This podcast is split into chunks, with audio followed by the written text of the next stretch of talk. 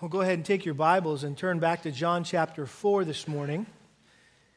And I want to return to the story of the woman at the well that we studied last week. And I want to take a closer look at what Jesus said to her in response to her question about the proper place to worship. We have here in John chapter 4 what one of my seminary professors called a jugular text, a critical text, a vital text. Um, sort of like John 3:16 when we went through the big picture of Nicodemus and that midnight talk with Jesus about being born again and we just kind of breezed over John 3:16 to get the big flow of the of big picture of the text of the story. We did that last week with the story of the woman at the well. But we would be remiss if we didn't go back and look a little more closely at what Jesus had to say about worship in this text. You remember from last week, after this complete stranger, Jesus, exposed the Samaritan woman's sinful lifestyle, she knew that he must be some sort of a prophet. And so she decided to get his perspective on the age old debate between the Samaritans and the Jews regarding where God was to be worshiped. Verse 19 The woman said to him, Sir, I perceive that you are a prophet. Our fathers worshiped in this mountain, and you people say that in Jerusalem is the place where men ought to worship. Based on what God had told David and his son Solomon about the building of the temple in Jerusalem, the Jews believed that the temple in Jerusalem was the only God ordained place of worship. The Samaritans, on the other hand, uh, only recognized the Pentateuch, the first five books of the Bible, and they noted that the first place that Abraham built an altar to God was at Shechem, which was in the land of Samaria and was in the shadow of Mount Gerizim where this conversation took place. And they, it was there that they built their own temple to worship God since the Jews denied them access to the temple in Jerusalem because they were half breeds. They had intermarried with, uh, with non Jews, and so they didn't want anything to do with these Samaritans. And so Jesus responded in verse 21. Jesus said to her, Woman, believe me, an hour is coming when neither in this mountain nor in Jerusalem will you worship the Father. You worship what you do not know. We worship what we know, for salvation is from the Jews. So Jesus essentially told this woman that it was a pointless debate anyway, because both locations would soon be obsolete and neither temple would be necessary for those who wanted to truly worship God. And then he pointed out, as a Samaritan, that she was basically clueless. she didn't know what she was even worshiping. You worship what you do not know. Uh, she didn't have the full revelation of God because, again, they only accepted the first five books of the Bible. And as a result, she was worshiping God in ignorance. She didn't realize that what matters most to God when it comes to those who worship Him is not where they worship, but how they worship. And I think this woman was a lot like people today who are confused about what it really means to worship God.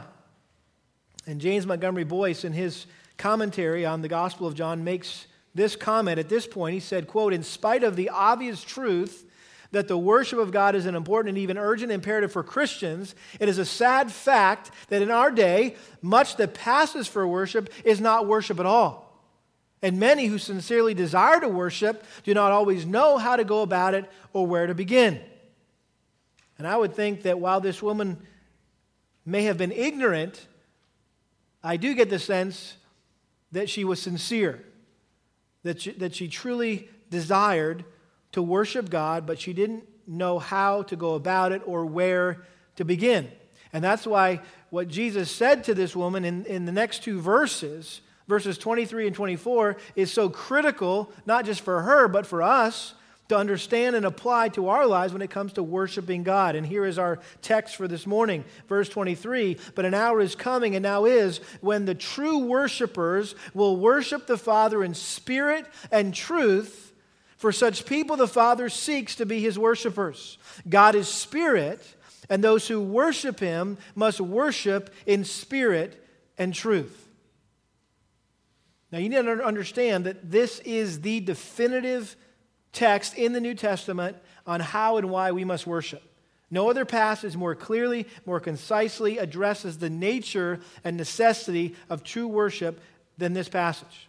In fact, the word worship or worshiper is used 10 times in, in these two verses and its surrounding verses. And uh, John only used the word worshiper, worshiper 13 times total in the entire Gospel of John. And so uh, all the worship focus is right here. It's, it's, this, is, this is the concentrated section about true worship. As I begin this morning, I want to recommend a book, which I often do. But this is a book that I would encourage every one of you to get and read as soon as possible. Uh, this is a reprint of a book, uh, really, John MacArthur's most uh, longest uh, book in printing uh, is this book right here. It's called Worship, the Ultimate Priority.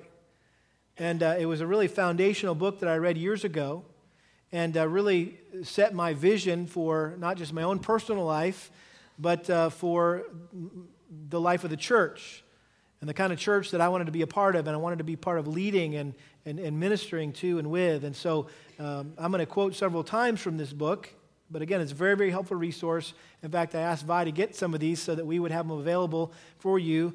Um, but again, Worship the Ultimate Priority by John MacArthur. On the back cover of this book, this is what it says Nothing is more important than worship. It is a theme of Scripture it is a theme of eternity, and it is a theme of redemptive history. Your ultimate priority must always be to worship the true and living God. And so I think the, where all this discussion on worship needs to begin is understanding that there is a God who deserves to be worshiped and who desires to be worshiped. That is the most foundational, fundamental truth of the universe. There is a God who deserves to be worshiped and desires to be worshiped. God wants glory. He wants praise. He wants honor. He wants to be adored by those that He's created. He wants all of us to fall on our faces before Him and to lift our voices to Him and express to Him how wonderful He is, how amazing He is, how marvelous He is. He wants us to sing His praises for all that he is, all that he does. He wants us to tell him how awesome he is. Now, to our human ears, something sounds wrong with that. It sounds arrogant, it sounds self serving. But we need to keep in mind that we're talking about God here. And God is not anything like us. It's sinful for us to want to be worshiped to be praised, for people to sing our praises, for people to adore us, for people to tell us how awesome we are. Oh, please, no, please, no. Tell me some more, right? That's, it's sinful, it's prideful. But guess what? God cannot sin. And this is just one more reason why he is so worthy to be worshiped, because he's the one and only person in the universe who is truly worthy to be praised and glorified and has the right to desire and even demand worship from us. And we know that throughout His Word, God calls us to worship Him. In fact, worship is the pervasive theme of the entire Bible, from Genesis to Revelation and everywhere in between. The first time that the word worship is mentioned in, in the pages of Scripture is in Genesis chapter 22, verse 8. You'll remember when Abraham was told by God to sacrifice his son Isaac, and as they were heading up to the mountain where this sacrifice was to take place, Genesis 22 8 says, Abraham said to his young men, Stay here with the donkey, and I and the lad will go over there, and we will worship and return to you. The last time worship is mentioned in the Bible is the last chapter of the book of Revelation. John recorded this. He said, I, John, am the one who heard and saw these things. And when I heard and saw, I fell down to worship at the feet of the angel who showed me these things. The one who revealed the book of Revelation to him, he bowed down and he wanted to, to, to worship. But he said to me, Don't do that. I'm a fellow servant of yours and your brethren, the prophets, and of those who heed the words of this book. Worship God. And so that angel picked him off his feet and said, Don't worship me. I'm, I'm like you. Worship God. We know that the, the, the, the, portion or section of Scripture where the doctrine of worship is, is most obvious is the book of Psalms. And uh, it really was Israel's hymn book, is, is what the book of Psalms is, and that's why we so often uh, turn to it when, uh, you know, for our worship service time, our, our, our, scripture reading and prayer time, because really they're, they're just songs of praise and they fit right into a worship service. Psalm 95, verse 6 Come, let us worship and bow down. Let us kneel before the Lord our Maker, for he is our God, and we are the people of his pasture and the sheep of his hand. Psalm 27, Psalm 27, a psalm of David. Verse 4, listen to what it says One thing I have asked from the Lord, that I shall seek, that I may dwell in the house of the Lord all the days of my life, to behold the beauty of the Lord and to meditate in his temple. And so here is a, an, an expression of a true worshiper, someone who's longing to, to, to dwell in the presence of the Lord, to behold his beauty, to meditate in his temple. David goes on in that same psalm, Psalm 27, verse 7 Hear, O Lord, when I cry with my voice, and be gracious to me and answer me. When you said, Seek my face, my heart said to you, Your face, O Lord, I shall seek. And so David was saying that he understood God told him, commanded him to seek his face in worship. And, and David's heart responded and said, Yes, Lord, your face I will seek. And I don't think that David is the only one that God called to seek his face. He's called all of us to seek his face, to worship him. But we also need to realize that while he calls us to seek him, the whole time he is seeking us. John 4 23, for such people the Father seeks to be his worshipers. And so there's a certain kind of worshiper that God is seeking. He's specifically looking for those who worship Him the way that pleases Him. And God clearly revealed to us in His Word the kind of worship that pleases Him and the kind of worship that displeases Him. In other words, there's a right way to worship and a wrong way to worship God. And here in John chapter 4, the Samaritans and the Jews are two examples of the wrong way to worship God. We mentioned this last week that the Jews had reduced worship to uh, an elaborate system of outward rituals and ceremonies and traditions. And what was happening at Jerusalem, at the temple in Jerusalem, was lifeless orthodoxy. It was, it was light without heat, truth with no spirit. On the other hand, the Samaritans had developed their own religion with no biblical authority. And what was happening at the temple in Mount Gerizim was zealous heresy. It was heat without light, it was spirit with no truth.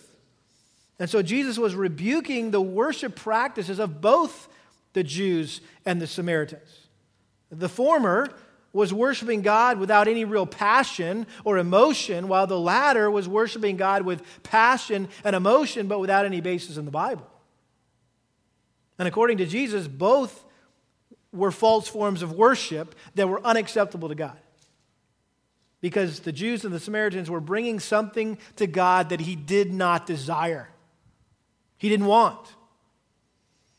And so, as a corrective to these two false forms of worship, that, of the Jews and that of the Samaritans, in these two verses, in verses 23 and 24, we learn the two ways that God wants to be worshiped. The two ways that God wants to be worshiped. There are two things that God is looking for from you, two things He's looking for from me when we worship Him. There's two things that we must do in order for our worship to be pleasing and acceptable to God. You say, what are they? Number one, we need to, we must worship God from our heart. We must worship God from our heart. We must worship Him in spirit. Secondly, we must worship God with our head. We must worship God with our head. We should worship Him in truth. And so we're going to look at these two ways that God desires to be worshiped. But before we do that, I want to just talk with you a little bit about worship, just kind of in a general overview uh, sense before we look at these, these, these two phrases in spirit and in truth. The English word worship comes from the Old English word worthship. Worthship. So, worship is assigning to God his true worth. It's giving God the glory that is due him. It's expressing to him how worthy he is by adoring him, by praising him, by honoring him, by magnifying him, by exalting his name. That's what we mean by worship, is worthship. Someone has defined worship as all that we are responding to all that God is. All that we are responding to all that God is.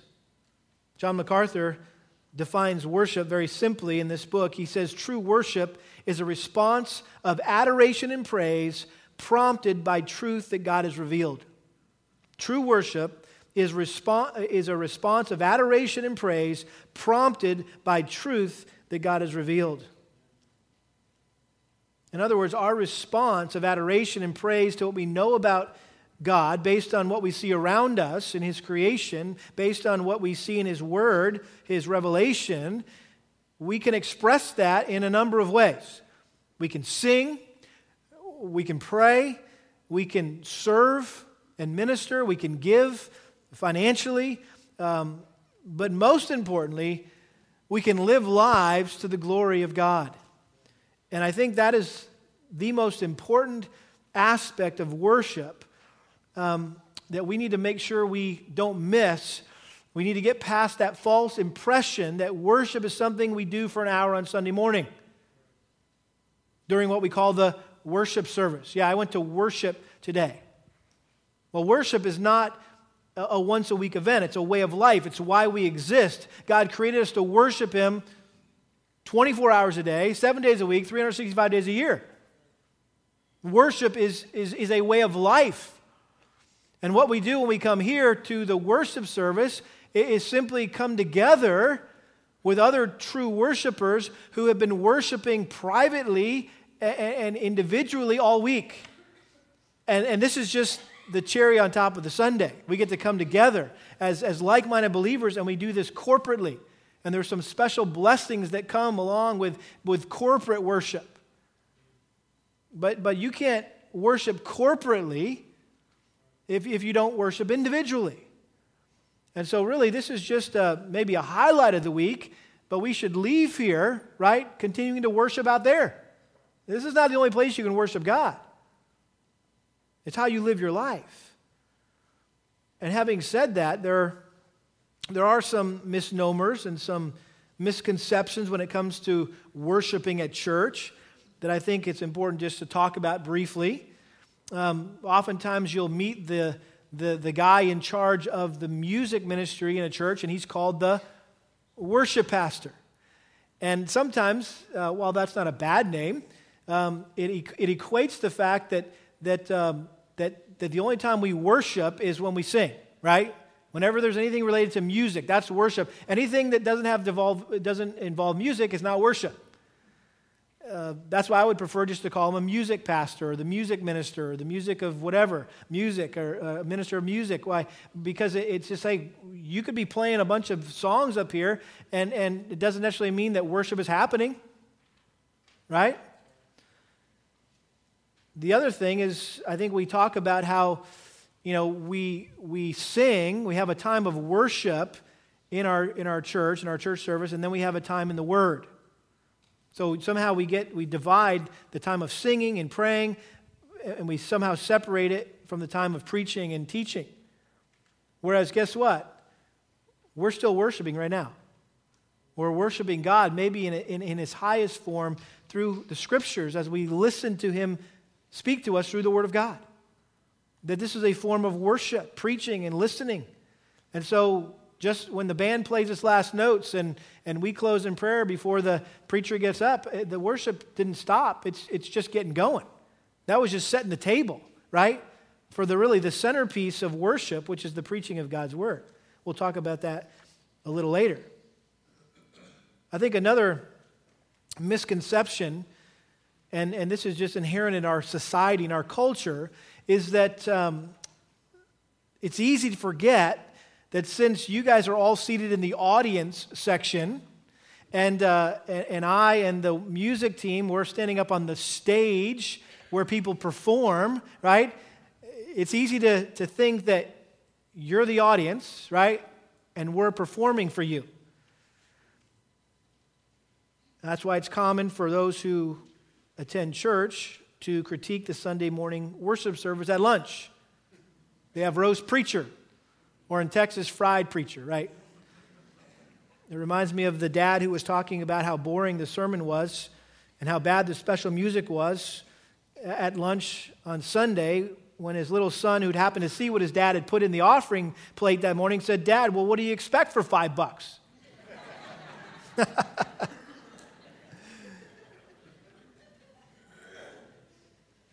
we need to remember that God is the audience. God is the audience. We're the ones on the stage performing, all of us, not just me, you, you, are. We're all on the stage. And we're here for the pleasure of the King who is seated on his throne in heaven, and he's watching us, and he's listening to us, and most important, he is looking into our hearts. He's looking past all the everything we're doing, he's looking past all that stuff because anybody can do that. And he's looking at what's going on in our hearts. We also need to remember that true worship has nothing to do with a hundred voice choir, a full orchestra, or even a, a Nashville type praise band, right? A state of the art sound system, wonderful acoustics, perfectly played music, an extremely talented music leader, outstanding vocalists. None of those things have much to do with worship. While they may enhance the atmosphere and eliminate some of the distractions and the hindrances, they're not what make for a truly great worship experience. The, the, the, the key to a great worship service is great worshipers.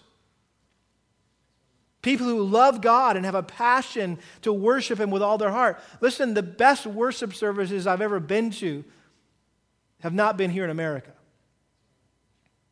have not been in this church. Don't take offense to that, right? They've been somewhere in Africa or India where these people have nothing, literally, and they don't even have instruments to play.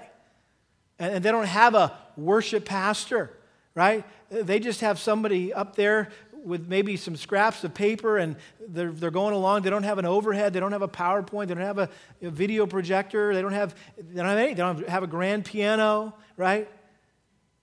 But I tell you what, those people worship better than anybody I've ever met in, in the United States. And I'm, I'm convicted, I'm humbled when I watch their joy and their passion and their zeal. And, and, and, and you know, they're, they're jumping up and down. And, and it's not some silly, charismatic type jumping up and down. I mean, these people are full body worship. And it's genuine, it's sincere, it's passionate. And you can tell they just, these people are going hard after God. And I think that's the key. That's the key to being a great worshiper is that, that you go hard after God all week. And when you come together at church, you do the same thing. And when people just come in and kind of like, la da da da da, you know, go through the motions, you know what that tells us?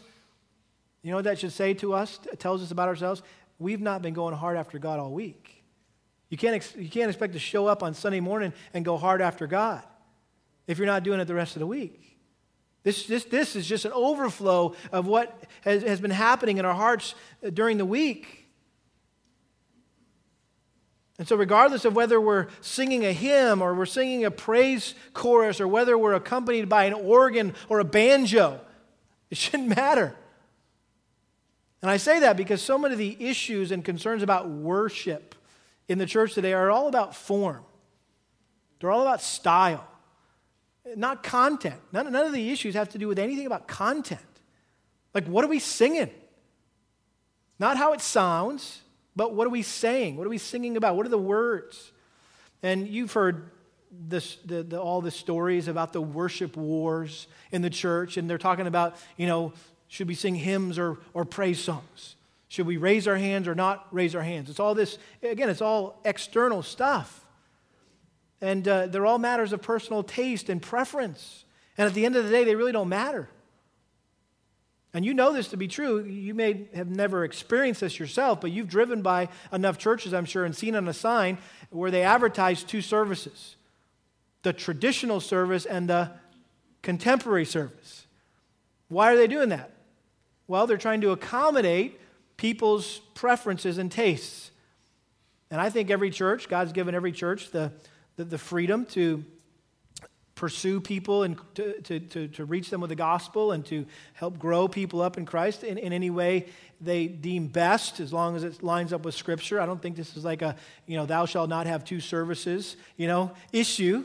But I just think it's interesting to see how, how so many churches today seem to be really exalting a preference issue to a higher level than it should ever be given within a church. And those who have a traditional service that typically caters to who? The seniors, right? The senior saints and the contemporary service, which typically is geared more for the younger crowd, they're unwittingly spitting their, splitting their church. Even though everybody's still coming, they're splitting their church. That would be as, almost like, okay, I know that some of you like green color carpet, some of you like blue color carpet. So what we're going to do is we're going to just kind of uh, you know, carpet the church kind of half green, half blue. Those of you that prefer blue can sit on this side. Those you like green can sit on this side. I mean, we, that's silly. We laugh at that, right? But again, it's a preference issue, it's a taste issue. And I think they're missing an opportunity to train people to think biblically about the nature of worship. It's not about form, it's not about style, it's not about how it sounds, it's about what it says. It's the lyrics. Are they biblical? And it's about the lifestyle of the people that are leading. That's what matters.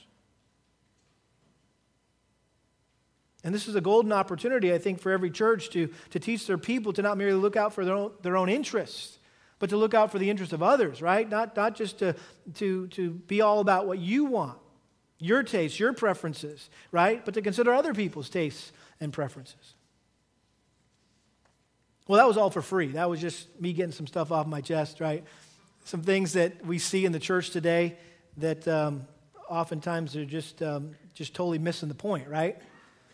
But let's just look now, for the time we have remaining, at these two ways that God wants to be worshiped. That if we want our worship to be pleasing to the Lord, then we must do it in two ways. Number one, we must worship God from our heart. From our heart. And this is really a, a, a trying to principalize the expression in spirit. But an hour is coming and now is when the true worshippers will worship the Father in spirit. Verse 24 God is spirit, and those who worship him must worship in spirit. Now, let me begin by saying this that the, the word spirit here doesn't refer to the Holy Spirit. I don't think Jesus was talking about the Holy Spirit here. Now, granted, true worship must be generated, must be motivated, must be empowered, must be sustained by the Holy Spirit. We know that. But here, Jesus was simply referring to the human spirit, our inner person, our heart, our soul. And so to worship God in spirit, or to worship God from our heart, means that we need to worship God in two ways. We need to worship inwardly, and we need to worship intensely. We need to worship inwardly, and we need to worship intensely. What do I mean by worshiping inwardly? Well, we need to worship God from the very core of our being, not just, not just outwardly performing a bunch of rituals and traditions. You remember the classic call of God through Moses in Deuteronomy chapter 6 to the nation of Israel. Deuteronomy chapter 6, verse 4. Hear, O Israel, the Lord is our God, the Lord is one. You shall love the Lord your God with all your what? Heart. And with all your what? Soul and with all your might. And of course, we know that's what Jesus quoted was that passage when he was asked what is the greatest commandment and he said you need to love the Lord your God with all your heart and with all your soul. Talking about from, from your inside, inwardly. Again, David in Psalm 51, his great prayer of confession after he had committed adultery with Bathsheba and murdered her husband Uriah, his sin was exposed by the prophet Nathan, and he came clean. And this is what he said in Psalm 51, verse 14 Deliver me from blood guiltiness, O God, the God of my salvation. Then my tongue will joyfully sing of your righteousness. O Lord, open my lips that my mouth may declare your praise. So he's talking about worship here, worshiping God. For you do not delight in sacrifice, otherwise I would give it. You are not pleased with burnt offering. He says, Listen, I know you don't want me to go offer a bunch of sacrifices to make this right, to somehow get back right with you. That's not what you're wanting. That's not what you're desiring. The sacrifices of God are a broken what? Spirit, a broken and contrite what? Heart. Oh God, you will not despise. David knew that it wasn't about jumping through a bunch of hoops, running around, burning a bunch of stuff, and somehow that was going to make him right with God. He said, I know what you're looking for, God. You're looking for a broken and contrite heart. You're, you're looking what, for what's going on in the inside. Psalm 103, verse 1. Bless the Lord, O my what? Soul. And all that is within me. Bless your holy name. Bless the Lord, O my soul, and all that is outside of me? No, all that is what? Within me. Bless his holy name. So true worship originates from and flows out of our heart, our soul, our inner man, our inner person. Again, John MacArthur states this. He says, Worship is to flow from the inside out. It is not a matter of the right words, the right demeanor, the right clothes, the right formalities, the right music, and the right mood. Worship is not an external activity, it takes place on the inside in the spirit. You say, why? Well, what do we know about God? Here in this text, verse 24, God is what? spirit. And so our spirit, our soul, the invisible, immortal part of us, connects with God on his level, if you will. Who God is immortal, God is invisible. And so, if we want to relate to God, if we want to worship God, if we want to connect with God, we have to do it on His level. And God is spirit, and so we must connect with Him in our spirit, in our soul. And what's exciting about that is that can happen anywhere at any time. It's not about being in the right place at the right time, doing the right things, right? You don't have to come to church to do that. You don't have to sing a song to do that. You don't have to light a candle to do that. You don't have to kneel down in prayer. You don't have to cross yourself to do that, right? You could do all those things and never truly worship the Lord because you're simply worshiping in body. Some of you may be here this morning and you're, you're not worshiping in spirit, you're worshiping in body pretty much all that is here is your carcass, right? Your body, you're just sitting there, but your heart's, man, your heart's a million miles away. Your heart's not here, your heart's not in it. You're not worshiping the Lord. You may have sang all the songs, prayed all the prayers. You might even be listening to this sermon in and out, but your heart's not in it. And so, first of all, we need to, in order for our worship to be pleasing the Lord, it needs to come from the inside needs to be we need to worship inwardly secondly i think this idea of in spirit means that we need to worship intensely we need to worship intensely in other words it's coming from the heart and so it must be heartfelt so it's not enough that it's just coming from the heart right it needs to be heartfelt it needs to be passionate it needs to be zealous and again looking back at the true worshipers of the Psalms. Psalm 42, verses 1 and 2. As the deer pants for the water brook, so my soul pants for you, O God. My soul thirsts for God, for the living God. When shall I come and appear before God? Psalmist is just saying, I, I, When can I come? I, I got to come. I need to come. Uh, I desire to come. I'm panting for you, God. David says something similar to that in Psalm 63, verse 1. O God, you are my God. I shall seek you apathetically.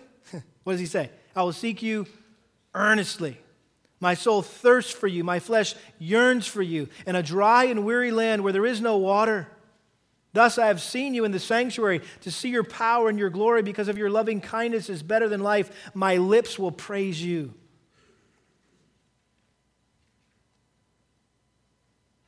And so the psalmist was passionate, was zealous. His worship, their worship was intense. There was emotion, there was feeling, there was passion. There maybe even were tears of joy, tears of sorrow. There was probably exhilarations of joy as they worshiped.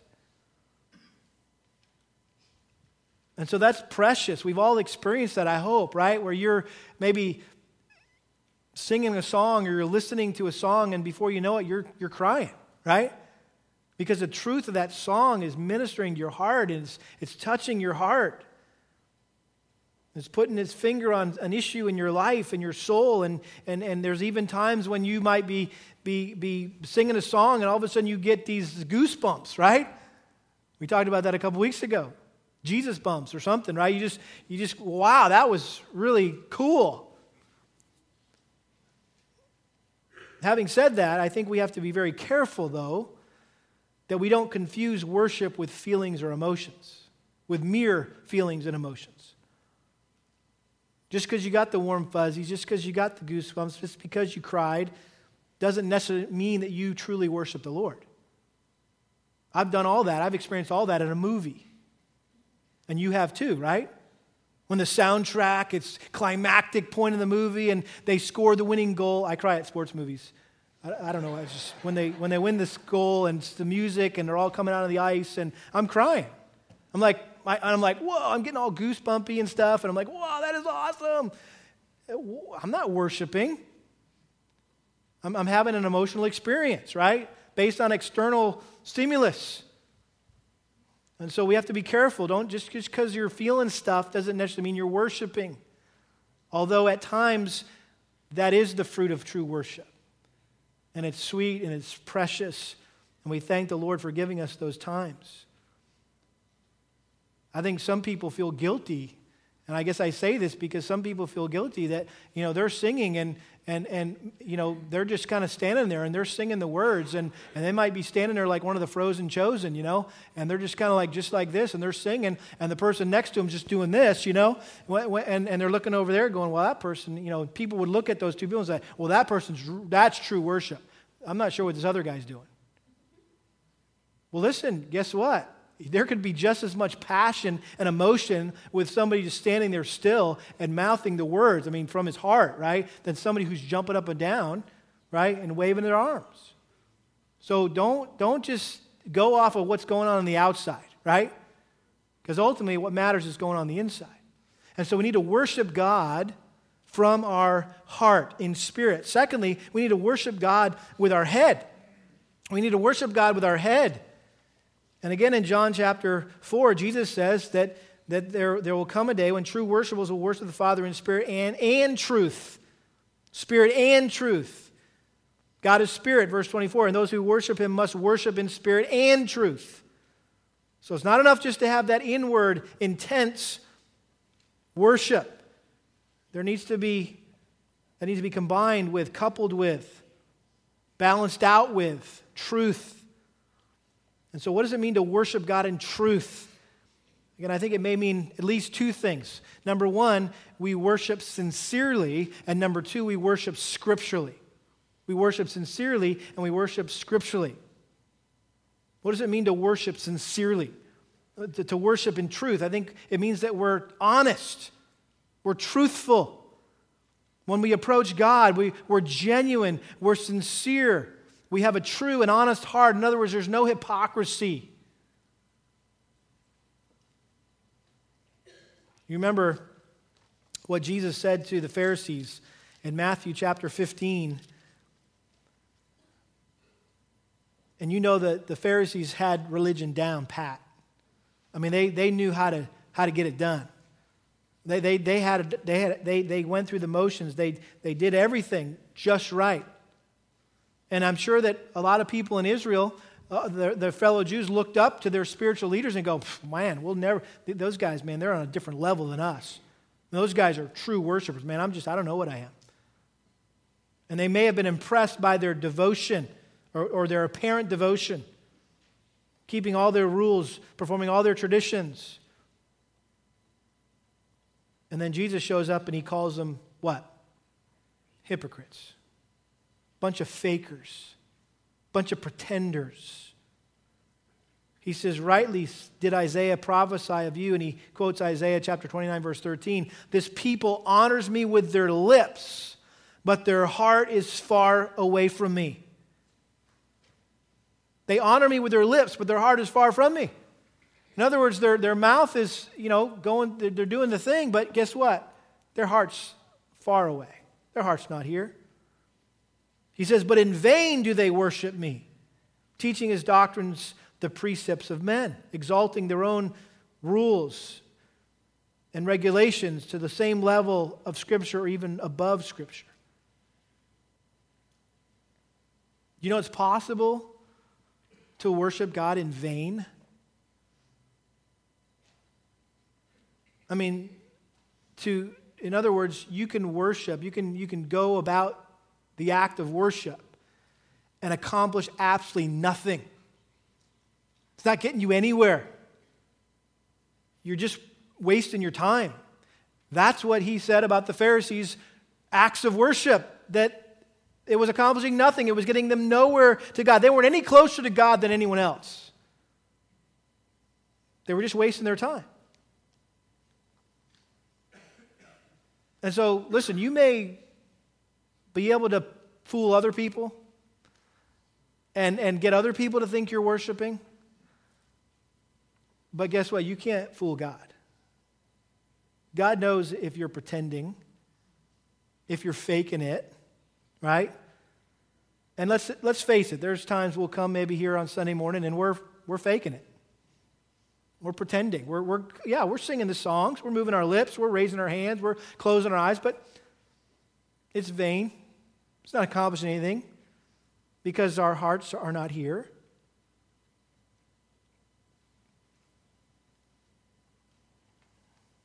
And so we need to make sure that we're being sincere in our worship. We're being true. Secondly, we need to make sure that we're worshiping scripturally. In other words, that our worship is based on what the Bible teaches rather than what we think or what we feel. In other words, we can't worship based on our experience. Go, whoa, I had this amazing experience. That was so worshipful. But what you just did and what you just what just happened totally contradicts what the Bible says. So in other words, you can't base your worship experience on feelings and emotions and things that happen. You need to base it on the scriptures. What does the scripture teach?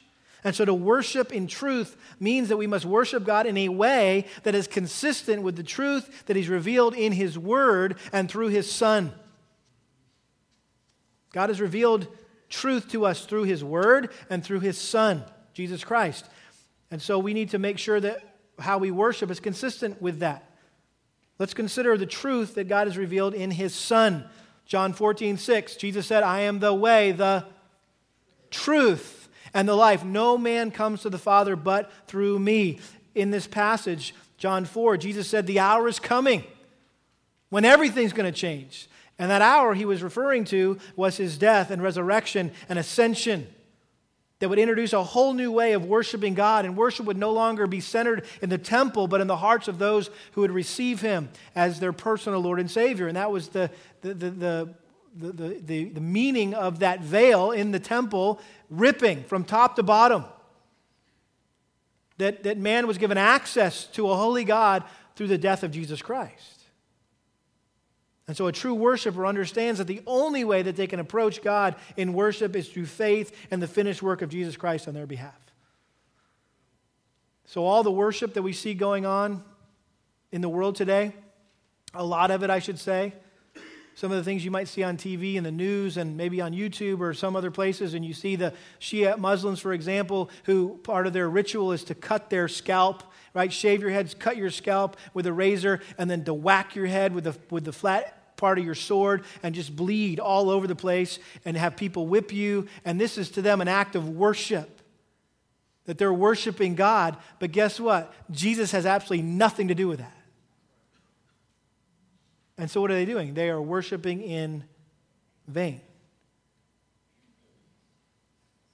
Jesus has to be the center of worship. He's the go between. You can't get to God, you can't worship God apart from Christ. God's also revealed truth not only through his Son, but in his Word. And in John 17, 7, 17, John 17, 17, Jesus was praying to God and asking God to sanctify his disciples by the truth. And what did he say next? Your word is truth. And so, in order for worship to be true, it must line up with the truth of the scriptures. And ultimately, worship is simply an overflow of our understanding of what the Bible teaches about who God is and what He's done. That's all worship is. And the duty of the preacher is to teach people about God. And out of the knowledge of God will flow true worship.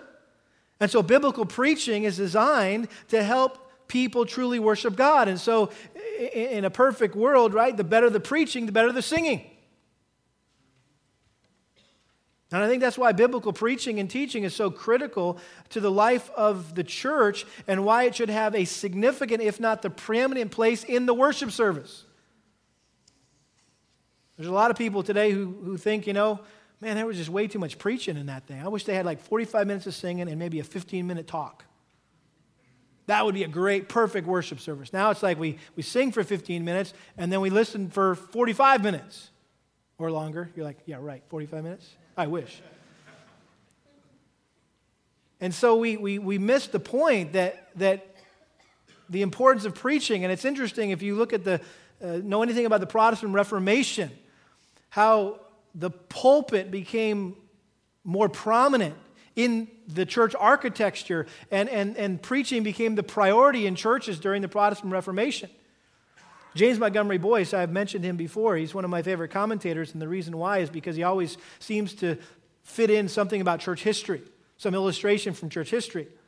And listen to what he says about worship in the Reformation. He said, The doctrines and principles of the Word of God, long covered over by the traditions and incrustations of ceremony of the medieval church, again came forth into prominence. And then he mentions Calvin, John Calvin in Geneva.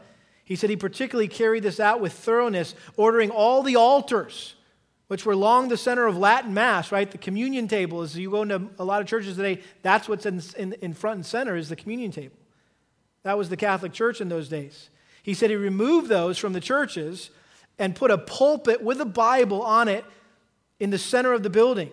This was not to be on one side or the other, but in the very center, where every line of architecture would carry the gaze of the worshiper to the book that alone contains the way of salvation and outlines the principles upon which the church of the living God is to be governed. I love that. And I'll never forget having the privilege of, of actually visiting John Calvin's church and actually standing in his pulpit. I have a picture standing in his pulpit. And uh, one of the things that was most unique to me walking into this church, it was so kind of dark and dingy and stark. And uh, the guy who was showing us around said, You know, when John Calvin took this church over, it was a Catholic church. And uh, it, it, had all the paintings and the murals. If you've ever, ever been to a Catholic church, right, there's a whole lot to look at during the service. If you get bored, right, you're, you're looking around and there's all these things and pictures of the saints and Mary and Jesus and all, all sorts of different things, right? And you're looking around. He said, when John Calvin came in, he told somebody, I want you to, I want you to whitewash this whole thing. All the walls, all the ceilings, and it just kind of looks like this just kind of just a dull gray. And he said, because I don't want anybody distracted from the Word of God. I want people to be focused on the preaching. Now, John Stott, another one of my preaching heroes, has written a great little book called Between Two Worlds. And this is what he wrote about the God ordained connection between worship and the Word. Listen, this is profound. He said, The Word and worship belong to each other. All worship is an intelligent and loving response to the revelation of God. Therefore, acceptable worship is impossible without preaching. For preaching is making known the name of the Lord, and worship is praising the name of the Lord made known. Far from being an alien intrusion into worship, the reading and preaching of the word are actually indispensable to it. The two cannot be divorced. Indeed, it is their unnatural divorce which accounts for the low level of so much contemporary worship. Our worship is poor because our knowledge of God is poor, and our knowledge of God is poor because our preaching is poor. But when the Word of God is expounded in all its fullness, and the congregation begins to glimpse the glory of the living God, they bow down in solemn awe and joyfully wonder before His throne. It is preaching which accomplishes this the proclamation of the Word of God and the power of the Spirit of God. And so when the Word when the word is elevated in a church or in a person's life, worship will be elevated along with it. You can't have a high view of God unless you have a high view of His Word. And so, the deeper you go into God's Word, the higher you will go in worshiping Him. There's a couple places in Scripture that exemplify this connection between the word and worship. For example, Colossians 3:16. Let the word of Christ richly dwell within you. What's the very next word? Speaking or singing to one another, right? In psalms and hymns and spiritual songs. The natural outflow right, of letting the word of Christ richly dwell within you will result in praise and honor and, and glory to God. I love what Paul said in 1 Corinthians 14 in trying to correct the chaotic worship services that were going on in the church in Corinth, and they had gotten a hold of the sign gifts, and the tongues thing was a big deal. And, and so they, they gravitated towards all those signs and wonders gifts. And so apparently the, the church service in, in Corinth was pretty chaotic. And everybody speaking in tongues, and nobody was interpreting, and everybody was just kind of doing their own thing, kind of edifying themselves. And so Paul says in 1 Corinthians 14, Verse 23 he says, Therefore, if the whole church assembles together and all speak in tongues, and ungifted men or unbelievers entered, will they not say, You are mad? I've actually been to some charismatic churches, and I've, I've walked in and I thought, This is crazy. This is out of control. And that's what unbelievers are bound to think. They walk in and go, These people are nuts. I'm out of here. They're freaking me out you know? But if all prophecy, excuse me, if all prophesy, in other words, if all communicate God's word, right? We know that that's prophecy, is that communicating God's word. If all prophesy, instead of speaking in tongues, you're all prophesying, an unbeliever or an ungifted man enters, he is convicted by all, he is called to account by all, the secrets of his heart are disclosed, and so he will fall on his face and worship God, declaring that God is certainly among you. See, the risk is you get all crazy and chaotic in your worship service, people walk in and they won't think God has anything to do with this. They walk into a service that is, that is controlled by the scriptures, right? And they're going to come under conviction and say, God has everything to do with this. And I'm really convicted and I need to worship the Lord. We don't have time to look at it, but you can maybe write down Nehemiah chapter 8. After Nehemiah uh, led the people to rebuild the walls, they asked for Ezra to bring the book of the law and to read it to them. And so they built a special pulpit, a podium for him to stand up and, and, and to read the Word of God. And, and, and when he opened up the book, they all stood. And it says he read it all morning, like for like three or four hours. Uh, the intent is that he read the scriptures and the people stood there and listened. And it says when he was done, they all fell on their faces and worshiped. It's a great example of the effect of explaining the scriptures to people so they can understand and apply it to their lives. So the bottom line is we must worship God from our heart and with our head in spirit and in truth. Why? Because that is consistent with who he has revealed himself to be. God is spirit and God is truth. Leon Morris said it best worship must always be such as to agree with the kind of God being worshiped.